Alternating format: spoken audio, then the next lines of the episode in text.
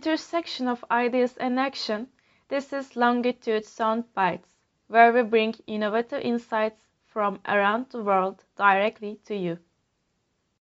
I am Melisa Ecimiz, Longitude Fellow from Sabancı University in Istanbul, Turkey. Welcome to our ongoing series on imagination, where we are exploring the roles of individuals, technologies, and research that is helping advance understanding in ocean science and space technology. In this series, we spoke with scientists about their work in underwater sound monitoring in our oceans. In today's episode, we are featuring highlights from a conversation I led with John Ryan, Senior Research Scientist at MBARI. As an economics student, I was interested to hear about the effects of sonar on living beings. We started our conversation with his role in the field.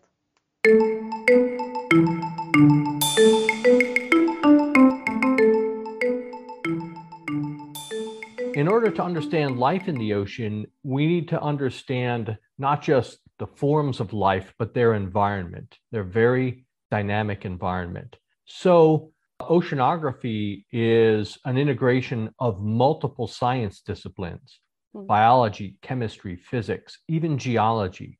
All of those together allow us to understand life in the ocean. Well, I finished graduate studies on the east coast of the United States in a state called Rhode Island. There, I learned to study physical and biological oceanography. And then it was time to take that next step after school, and that is a postdoc, a postdoctoral research position. So I came to MBARI for a two year postdoc 24 years ago.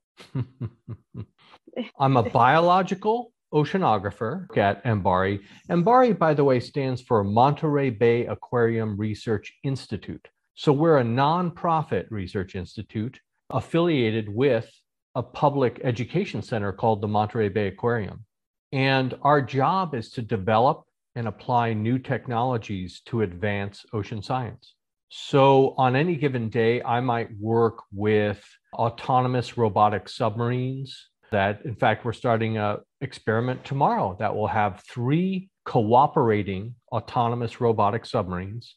Great. Uh, yeah it's amazing. Studying uh, microscopic algae in the ocean particularly the kind of algae that produce harmful algal blooms my work could also involve listening in the ocean yes our main subject yeah studying ocean sound for that, I do both research to understand natural sound, uh, ocean life, because many ocean life forms use sound in all of their essential life activities. So we can hear their lives, really. Uh, but we also study ocean noise and how human impacts can negatively affect mm. the hmm. ocean soundscape and the lives of, of ocean animals that use sound. Great what is your favorite thing about your work? And is there philosophy behind your actions? My favorite thing about my work is understanding the beauty and complexity of life in the ocean. I love it every day. My second favorite thing, or it's equally favorite, I love to share the excitement of ocean discovery. I love to do education and outreach, and I get to do that in my work, which is fortunate. Well, I won't just engage the public in lectures, for example. We I'll also work on public exhibits, technologies where people can walk into a free and open public education center, push buttons on an exhibit, and learn about the ocean soundscape. So that what I is this exhibit? Can you elaborate on that? So imagine that you walk up to a, a large screen and in hmm. front of you is a beautiful image of the ocean off coastal California. And there are a series of buttons embedded in this graphic, and you can push a button. And then in front of you on the screen, ocean sound will come to life, but you won't know what that sound is from. You will only see a visual representation of the sound, and a line will move through that visual representation as you hear it. So you're fully engaged with the sound it's a way for people to engage by with the sound first guess what it could be and learn what it is we built two of those so far and i have a third to go to public education centers. Because where we live, there is a lot of tourism. So people come here to vacation, but it also gives us a chance to reach many people with this knowledge through our exhibits. yeah. My philosophy I was going to be in the world of business. I did this job in business to see what it would be like. And I realized when I'm 50 years old, I won't be happy because I won't have contributed anything to make the world a better place.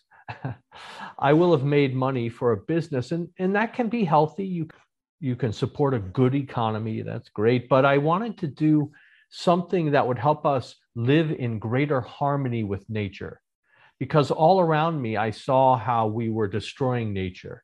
So I changed direction and I chose to major in biology because I thought that would be very important to living in harmony with nature because it's the science of life.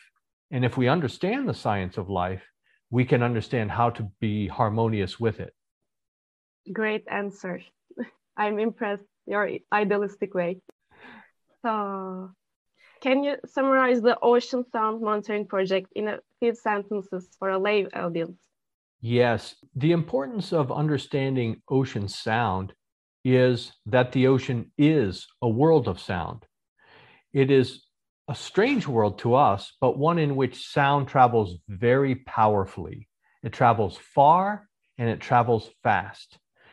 And what that means is ocean life has evolved to use sound in so many ways. So just by listening, we can learn so much about ocean life, about their life activities, communication, navigation, foraging, socialization, reproduction. We can hear it. It also means that we have to be careful about the noise we introduce to the ocean because it can cause harm. I read about how far sound travels underwater, and I come across some keywords such as sound channel, hydrophone, and by doing little research I have seen so far. Could you uh, speak about the nature of sound underwater and how that may be significant for marine life? Yes, you mentioned the sound channel or the SOFAR channel. That is a location in the ocean the location being depth really because it it spreads out across the sound channel extends across an ocean basin 10,000 kilometers of the Pacific. The sound channel extends across that. And what it is is it's a place where there is a minimum sound speed. And just the way sound energy travels through the ocean that minimum in the sound speed that is determined by the physical properties of the water traps the sound energy and allows it to travel farther than it otherwise could. So that's a unique thing. And so that's how we can hear sound f- produced at one side of an ocean basin all the way on the other side. If that sound has a sufficient intensity, source level, and a low frequency, because low frequency sounds travel much farther than high frequency mm-hmm. sounds. And then you mentioned also finding the word hydrophone. Well, a hydrophone is just an underwater microphone. And what it is recording, at the very least, it's recording the pressure variations that result from a sound wave, just as the very process that allows us to hear sound in air. So we record those pressure oscillations that result from a sound. And if we record that at a very high sample rate, in our case, we're sampling sound pressure at more than a quarter million times per second. So, very high sample rate. And the reason we do that is because many animals in the ocean are using sound that's far above our limit of hearing. Mm. So, if we're going to detect their sound production and their, their use of sound, we have to sample at a very high rate. For example, some species of dolphins or sperm whales will produce echolocation clicks to help them find their food in a dark ocean that have a frequency more than five times greater than our upper limit of hearing. So it's very high frequency. We sample pressure in the ocean with a hydrophone at a very high sample rate. Then we can study many sources of sound. Since we're on the topic, there are really three categories of sound that we can study biological sound or biophony, sounds of the earth or geophony, and sounds of human activities, anthrophony. Okay. We, we study all of those. Yeah, could you elaborate on the effects of sound in the ocean on mammals? What should be done to reduce inverse effects? There are really four ways that our noise can have a negative impact on ocean animals. The first is interference with communication. It's called masking. It's like if you and I were trying to have this conversation and someone was operating a jackhammer next to my chair, it would be really difficult for us to have that conversation. And that, in, our, in many cases, we are preventing them from communicating with one another. A second way, a second harmful effect of our noise is a behavioral disturbance. Like we can cause a population to move away from a source of noise when in fact that population needs to be there in order to survive because their food resource is there. So we can cause them to be malnourished, for example. And then a third way that we can have a negative effect is to cause acute or chronic stress.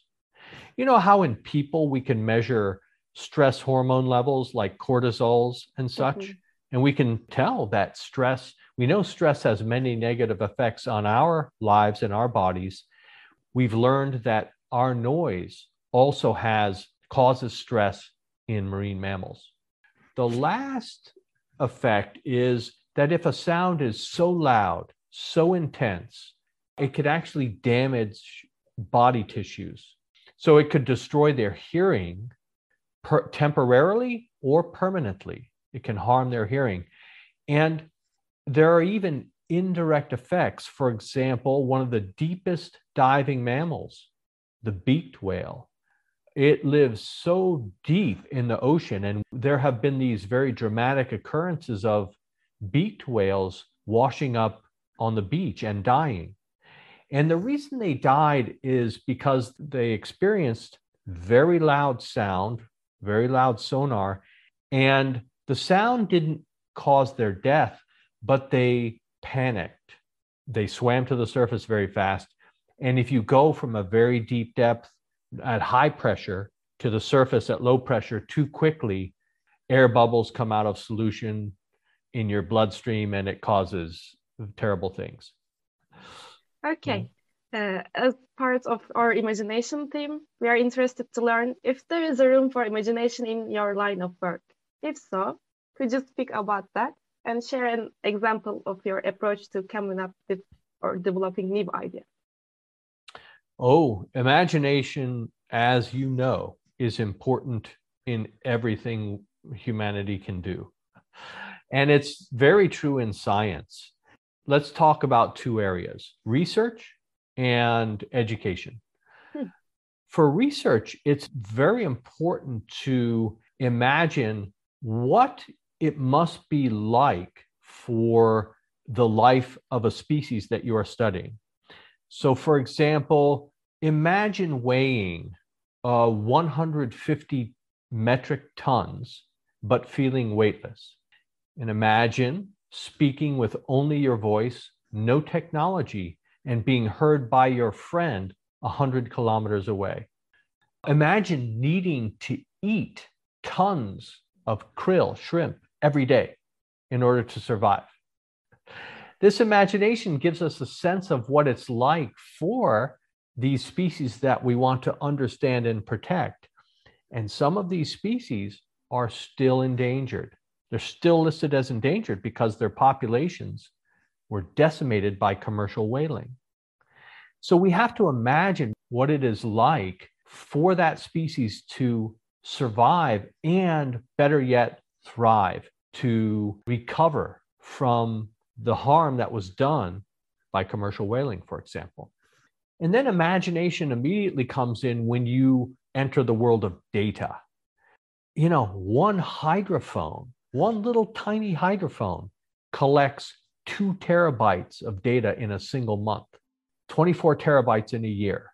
One little instrument. And so here you are, you, you you've got this year of data, a mountain of data. What do you do with it? How do you begin to sift through all that data to find the sounds produced by different species? And each species can produce different sounds. How do you sift through that to understand what species are living here in this region, in this biologically rich, biodiverse habitat? Who's here? When are they here? What are they doing?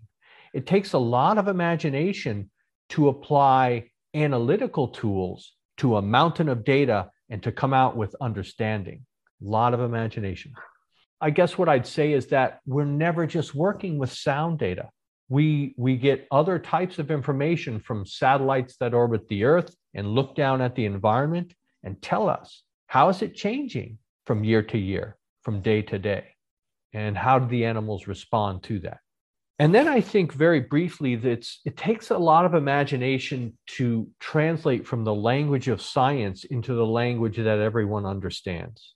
Science is full of its terminology and its complexities, but your job when you are t- taking that information into education is to use your imagination to create communication that people not only understand, but in a way that it allows them to connect with ocean life.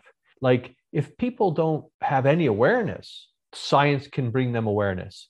But if people don't feel any connection, why should I care about that? You know, well then then it's hard for them to uh, to understand why we should work to for conservation to protect these beautiful ocean environments and species there's imagination in learning to help people connect. So, could you tell us one thing you changed in your career life? And what would you say to your younger self?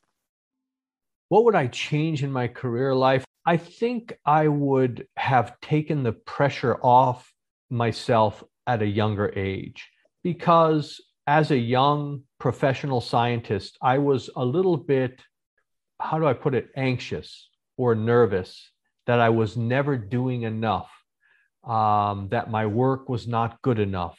You're a perfectionist. That, yes, thank you.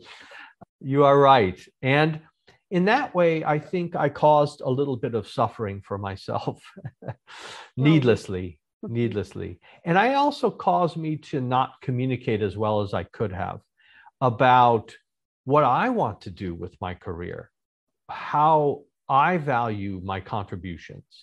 Instead, I looked to other people to uh, assure me that I was contributing enough. And I think so. What I would have said to my younger self is relax, have confidence that this path that you chose is right for you and that people value your contributions and enjoy your work. Don't worry so much about what you're doing, just focus on making a meaningful contribution, and that's enough.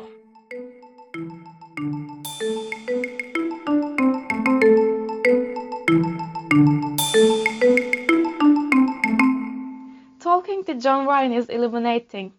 Since his way of thought of ocean and biology is so holistic, I realize that every action I make gives a birth to new consequences over animals in ocean, especially our noise pollution, turning to pressure on these animals. Also, he likes educating people to make a connection between these species and us, so that we have a motivation to save the planet and have empathy.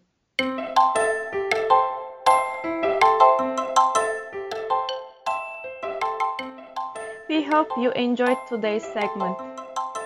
Feel free to share your thoughts over social media and visit Longitude sites for the episode transcript.